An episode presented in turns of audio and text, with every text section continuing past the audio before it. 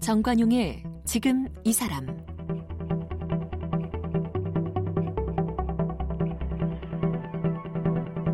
여러분 안녕하십니까 정관용입니다. 삐쭉삐쭉 솟은 까치집 머리 스타일 그리고 엄지를 향한 일편단심의 사랑 80년대 큰 인기를 모았던 만화 공포의 외인 구단의 주인공 반항의 아이콘 네, 이쯤 되면 떠오르는 인물이 하나 있으시죠? 바로 만화가 이연세 교수의 대표 캐릭터 까치입니다. 지금 이 방송 들으시는 뭐 40대, 50대 이상 청취자분들 이 만화방에서 공포의 외인 구단을 비롯해서 까치가 주인공으로 나온 만화들 재밌게 본 추억이 있는 분들 많으실 텐데 이렇게 큰 인기를 누렸던 까치 캐릭터 올해로 40년을 맞았다고 합니다. 그래서 오늘 만화가 이연세 교수를 초대해서 이 대표 캐릭터 까치가 탄생하게 된 배경 또 40여 년 만화 인생에 대해 이야기 나누겠습니다.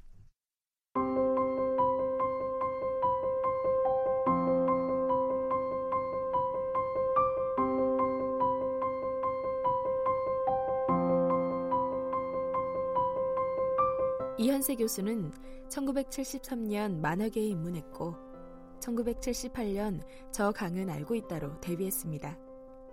1979년 발표한 시모노세키의 까치머리에서 자신의 대표 캐릭터인 까치를 처음으로 등장시켰고 1983년에 선보인 공포의 외인 구단으로 한국 만화의 새로운 지평을 열었다는 평가를 받았습니다.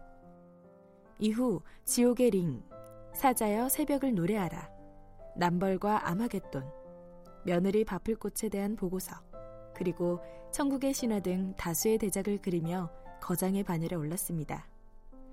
최근에는 베스트셀러 만화 한국사 바로 보기, 만화 세계사 넓게 보기, 만화 삼국지 등으로 어린이 역사 만화의 새 지평을 열기도 했습니다. 한국 만화 영상진흥원 이사장과 한국 만화가 협회 회장 등을 역임했고 현재 세종대학교 만화 애니메이션학과 교수로 후학을 양성하고 있는데요. 그동안의 공로로 대한민국 만화대상 대통령상, 대한민국 문화예술상, 고바우 만화상, 아시아 만화인 대회 특별상, 한국 만화문화상 공로상 등을 수상했습니다. 네, 만화가 이현세 교수님 어서 오십시오. 아유, 안녕하세요. 네. 반갑습니다. 오랜만에 뵙습니다. 네. 까치 캐릭터 40년이라는 거 전 처음 알았어요. 저도 깜빡 했었는데 깜짝 놀랐습니다. 어. 어, 이렇게 됐구나. 시무노 새끼의 까치 머리. 네. 이건 솔직히 죄송하지만 제가 못 봤거든요. 아, 안 이게 보셔도 됩니다. 1979년작이고 네. 이때 까치가 처음 등장했으니 이제 40년이다. 이렇게 네, 되는 네. 거네요. 네, 그렇게 됩니다. 어떤 작품이었습니까 이게? 아, 그 당시에 우리 이제 한일 수교하고 난 뒤에 음. 이렇게 헤어졌던 가족들이 한일 간에 만나는 경우가 많았습니다. 네. 돈 벌러 일본으로 갔다가 그동안에 못 돌아오신 경우가 많아가지고 예, 예. 이 만화는 바로 그런 기화해서 잘 살고 있는 아버지를 음. 한국에 있는 어머니가 돌아가시면서 사연을 얘기해서 어. 주인공이 아버지를 찾아가는 얘기죠. 일본의- 시모노세키로 일본에 네. 있는 아버지를 네. 그분은 이제 조선인이었는데 일본 사람으로 귀화해버린. 돼 있죠. 어. 그래서 거기에서 오는 이제 갈등을 다룬 얘기인데요. 네. 어, 굉장히 음. 강한 얘기입니다. 어. 근데도 그 당시 심의가 심했었는데도 통과시킬 수 있었던 건 바로 효보다 충이 더 앞서기 때문에 어. 예, 제일 교포의 어떤 거 정체성 문제를 배경에 깔았던 만화죠. 네. 시대극화네요. 네. 어. 근데 어, 반항으로 똘똘 뭉친 그런 일탈하는 음. 음, 주인공의 얘기니까 아마 그 당시에 청춘들이 모든 걸 강요받았잖아요. 네, 너네들은 네. 밥을 먹여줄 테니까 음. 국가에 충성하고 공부나 하고 대들고 저항하지 말아라고 했을 때 일탈하고 싶었던 청춘들이 이 만화에 그래서 이제 빠져들기 아. 시작하겠죠. 아. 아, 우리도 반항하고 싶어. 뭐 이런 거. 근데 여기 까치가 처음 등장했어요. 네, 처음 등장했습니다. 그래서 어, 대충 뭐 이야기 완성도는 쓰레기예요. 자, 제가 다른 데서도 가끔 얘기하는데 쓰레기인데 가장 중요한 건 여기에서 이제 까치라는 캐릭터가 캐릭터. 만들어졌다는 거니까 어떻게 이게 만들어지게 됐습니까? 지금은 말이죠. 지금은 까치라는 음, 새가 그 골칫거리 새인데 네네. 아 우리 때만 해도 까치는 음, 반가운 소식을 가지고 오는 새였었거든요. 소식, 또 손님이 온다는 걸 미리 네. 예고하는. 그러니까 뭐. 춥고 배고픈 시절에 그 까치가 이제 울면은 뭐 저 서울에 돈 벌러 갔던 형이 오나 누나가 내려오나 예. 뭐 이런 그렇죠. 그때는 전화도 없었으니까요. 예, 예. 그런 어, 희망의 상징으로 이 까치머리라는 음. 캐릭터를 만든 거죠. 어, 네. 희망의 상징으로. 네. 근데 약간 우리 옛날 슬픈 동료처럼 약간 슬퍼, 슬퍼지만 아름다운 그런 음. 소식을 가지고 오는 주인공이다라고 해서 네. 잡은 건데 나중에 아주 강해지더라고요. 아니 희망이지만 사실 까치 하면은 반항의 아이콘이 먼저 떠오르거든요.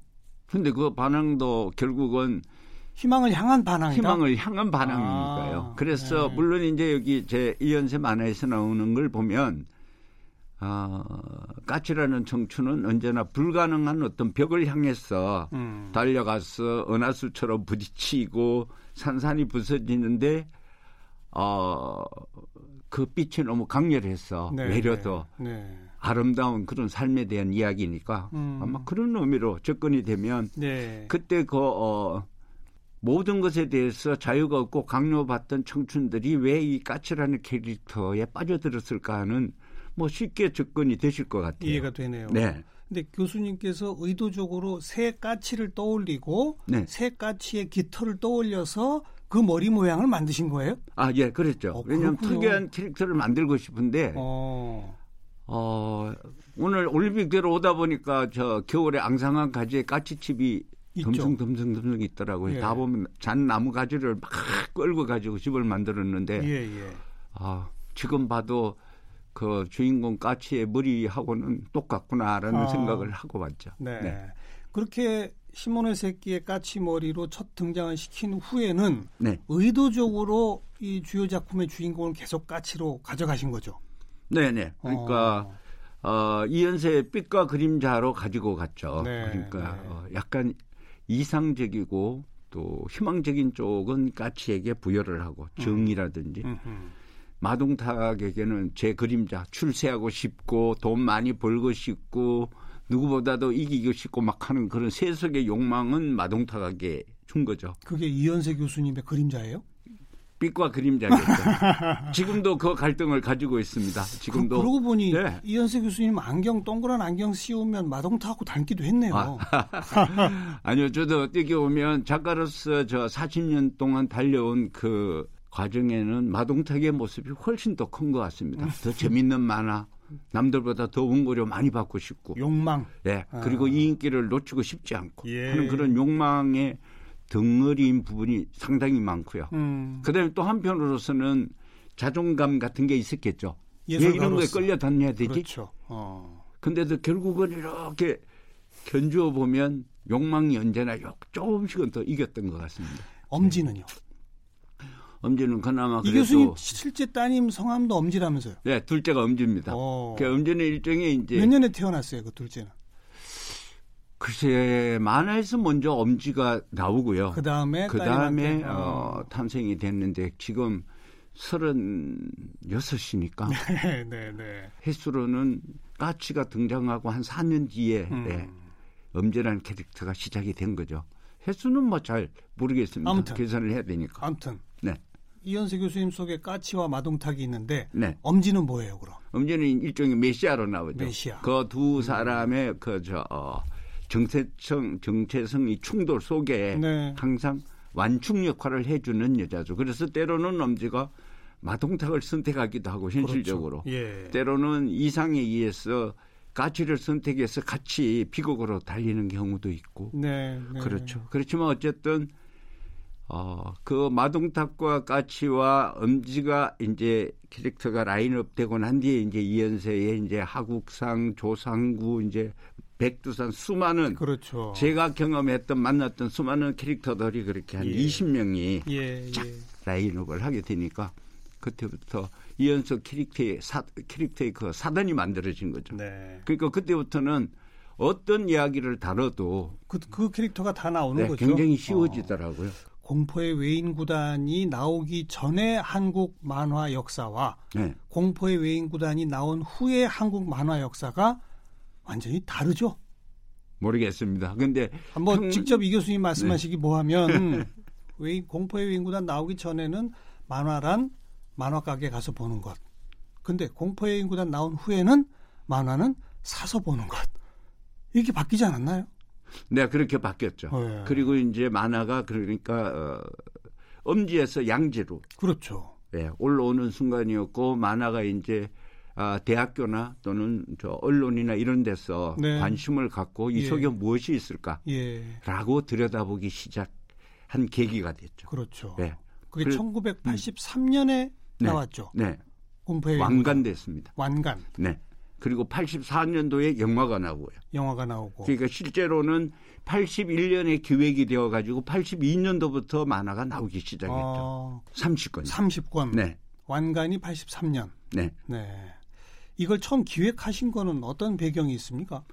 어, 한 가지 이유였었습니다. 뭐냐면 어, 그때까지는 우리가 저 청소년들 만화가 보면 음, 덕목이 네 가지가 있었습니다. 음, 우정, 우정, 사랑, 사랑, 도전, 도전, 승리. 승리. 예, 이- 이렇게 네 가지가 예. 아, 대한민국에 있는 어, 청소년들 만화의 기본적인 예, 덕목이었었어요. 예.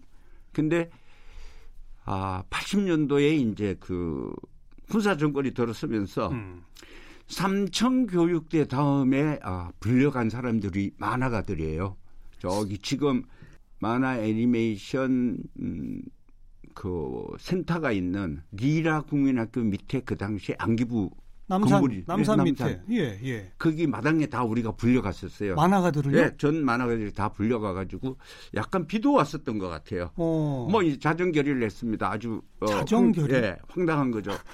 일 우리는 불량 만화를 그리지 않는다. 일 우리는 뭐 이웃 국가를 폄훼하거나 비방하는 만화를 그리지 않는다. 일 우리는 미풍양속에 어긋나는 만화를 그리지 않는다. 뭐 이런 거를 한 20개 항목을 우리가 안기부 마당에 써가지고 그런 일이 있었습니까? 예, 그럼요. 그리고 어. 내려오면서 아주 참담했죠. 그리고 어. 이제 저하고 같은 젊은 작가들이 그때 약간 각성을 했습니다. 아니 군사 정권이 왜 유별나게 그렇게 만화가들을 그렇게 다 소집해서 그런 걸 했을까요? 어, 첫 번째 저- 제- 만화는 불량하다 이렇게 딱 인식을 받고 그것도 있어. 그거고요. 가장 큰 거는 정권을 탈퇴했으니까 음. 뭔가 국민들한테 우리가 들어선 당위성을 보여줘야 되는데 아. 첫 번째가 이제 아, 동네 서민들을 괴롭히는 동네 깡패를 잡겠다 해가지고 그렇게 어거지로 삼청교육 때. 예, 술 먹고 저 어, 예. 희청되는 사람도 다 잡아갔듯이 예, 예. 그 다음에 대한민국 학부모들이 가장 원하는 게 뭐지? 만화가 아. 공부의 적입니다. 그렇군요. 예, 만화를 보면 공부를 안 합니다. 아, 그래, 그럼 그 만화를 좀 손 좀 봐야 되겠는데. 어. 그래가지고 이제 전문 작가들끼리 내려오면서 야 이러다가 이게 만화가 없어질 수도 있겠다. 음, 왜 이렇게 될까? 만화가 아동의 전유물이라서 그렇다. 음흠. 만화를 남녀노소가 다 읽도록 우리가 아동 만화에서 벗어나지 않으면 안 네, 되겠구나. 네. 근데 그 당시에 시민은 대한민국의 모든 만화는 아동에 준한다라는 대통령이 있었거든요. 그랬어요. 네, 그러니까 고우영 선생님이나 강철수 선생님 성인 만화가 신문에는 연재되는데 어, 그걸 책을 묶으면 아동 심의를 받아야 되니까 책이 못 나오겠죠. 그랬었어요. 네. 어, 그러니까는 그 틈바구니를 어떻게 이걸 파고 들어갈까? 네. 결국은 가족 만화라는 걸 생각을 하게 됐는데, 가족 만화. 네, 그러니까 어, 지금 현재 분노하고 다 빼앗기고 춥고 배고픈 청춘들의 반란을 한번 소재로 해보자라고 음. 했던 게 외인구단의 시작이었고, 네. 그러면 이걸 어떤 옷을 입혀야 될까? 그냥 다른 막 이렇게 옷을 입혔다가는 음. 심의 통과가 안 되죠. 그렇죠. 근데 그때 프로 야구가 출범했거든요. 도입됐죠. 예, 그래서 어. 아 그러면 야구다. 프로 야구는 아마 야구하고 다르게 돈을 위해서 개인의 명예를 위해서 하는 운동이니까 예, 예. 프로 야구 옷을 입히면 이 소재를 그려낼 수 있겠구나. 네, 그게 네. 외인구단의 시작이죠. 기획의 시작. 아, 이게 전두환 정권의 어떤 정책하고 또 긴밀한 관련이 네, 있군요. 고맙다고 해야 되나요? 네, 그랬었죠. 그래서 네. 뭐 여기저기서 그 탈락하고 다치고 뭐 네. 한그 폐잔병들을 네. 긁어 모아 무인도에 가서 혹독한 훈련을 거쳐 뭐 일약 그 승승장구하는 팀으로 만들어 나가는 뭐 이런 스토리로 되는 거 네, 아니겠습니까? 그런 스토리죠. 네. 그런데도 결국은 이제 이연세 만화의 그 기본인 것처럼 까치는 하나도 못 갔죠. 음. 거기에서 아버지를 살리지도 못하고 엄지하고 결혼을 하지도 못하고 음. 팀을 끝까지 승리로 이끌지도 못하고 음. 자기가 돈을 벌지도 못하고 음, 음. 결국은 그렇게 부서지는 얘기죠. 음. 그래서 아, 외인고단도 더 어, 슬프고 아름답지만 아픈 만화로 남아버린 거죠. 네. 그래서 더 청춘들한테 각인됐을 것 같아요. 다들 못 갔잖아요. 몇 부 정도나 팔렸어요? 외인구단은 그걸 추정할 수가 없습니다. 처음에 나올 때는 음, 대본소 만화가게 상대로 책이 나왔는데 만화가게가 음, 외인구단이 나오기 전에는 만화 가게가 전국에 한 2천 군데 됐을 거예요. 음. 외인구단이 정점을 칠 때는 한 3만 군데까지 이렇게 벌어졌는데 아니 2천에서 3만으로 네, 와. 10배 이상이 넘었은 거죠. 15배. 어. 그러니까는 만화 가게를 차리려면 외인구단은 한 두 세트가 있어야 돼요. 그렇죠. 앉아서 보는 만화와 또 빌려주는 만화도 맞아요. 있어야 되니까. 맞아요. 그리고 그 뒤에 다른 출판사에서 또 서점으로 어, 대본소 만화가 서점으로 출간되는 건 그게 처음이었죠. 네, 네. 그래서 한 지금까지 한 다섯 번 정도 출판사가 한 다섯 군데에서 다시 음. 재발간을 했으니까 그러게요 한 4, 500만 분은 넘어가겠죠. 정확히 모르세요? 정확히 모르죠. 인세를 받으셔야. 인재를 다들 안 지키잖아요. 저 인재를 한 번도 제대로 받아본 적이 없는데 최근까지도 나옵니까? 이 만화가? 최근에도 나오죠. 그래요. 최근에 인재는 정확하게 들어옵니다. 어, 그그 지금도 앞에 출판사들은 다 엉터리예요. 아무도 지금도 발간이 되는군요. 아, 지금도 저 다시 재발간됐습니다. 네, 네. 어, 학산이라는 출판사에서 다시 재발간됐죠. 네.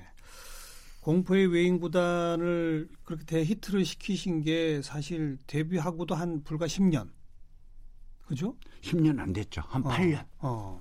그래서 지- 우리 집에서 매일 싸웁니다. 우리 어, 애들 엄마가 돼지띠예요. 네. 자기가 돼지띠이기 때문에 에, 이연세의 행운은 자기가 가지고 들어왔다. 우리 또 큰딸이 태어나자마자 이제 까치가 또 이렇게 만들어지고. 네, 만들어져서 큰딸은 자기가 태어나면서 자기 이, 그 아빠의 그 운을 가지고 왔다. 그래서 예, 예. 저는 손만 빌려주고 모든 영광은 다 저 가족이 다 가지고 있죠. 그때 이후로 그때가 아마 최전성기의 시작이었을 것 같고요. 아, 그렇죠. 시작이죠. 그렇죠. 네, 정신 없었을 때죠. 그 다음에 지금까지 돌이켜 보시면 가장 힘드셨던 시간은 언제입니까? 아마 그 천국의 신화로 그 음, 아무래도 그때겠죠. 소송에 시달리셨던 네, 그거죠. 어, 그때가 마흔 하나 때인데요. 마흔 하나. 음, 음. 음, 그걸 마흔 일곱에 끝냈죠. 그러니까 한 6년을 소송에 예, 대법원까지 갔었죠. 그게 최, 이제 최종 다 무죄죠. 예, 다 무죄가 났는데 어, 끝나고 나니까 약간 허망하더라고요. 시대도 어, 아날로그에서 디지털로 이렇게 넘어가 버리고 그렇죠. 모든 어. 게 시스템이 예. 다 바뀐 상황에 이연세는 아는데 이연세 만화를 좋아하는 사람은 시장에서는 없더라고요. 어. 예, 그래서 아, 약간 음, 정신적으로도 많이 힘들었지만 그래도 어쨌든 제가 자유로운 영혼이다라는 거는 증명이 됐고 네, 네. 또 자존감을 지킨 것 같아서 작가로서 그렇죠. 그렇죠. 행복했죠. 음. 네. 그런데 이제 그 소송 긴 소송이 끝나다 보니 시대도 변하더라. 네, 그리고 나이도 바뀌고요. 나이도 바뀌고. 예, 그러니까 제일 기본적으로 달라진 게 서른 때는 역사는 도전과 승리자의 기록이라고 생각을 하고 천국의 신화를 시작했거든요. 네, 네. 끝나고 난데 50대에서 다시 천국의 신화 그 뒤를 이으려고 그러니까 약간 나이 먹었겠죠. 음. 그래봐야 세상은 순리야라는 생각이 들어버리니까 음. 전체적으로 이야기가 뒤틀려 버렸죠. 네, 네. 그래서 천국의 신화 최고 불행은 끊겼던 것보다는 음. 앞과 뒤가 사람이 달라졌군요. 사람이 달라지고 작가가 달라지니까. 네, 작가 생각이 달라졌다는 거죠. 네. 역사에 대한 관점이. 네, 네.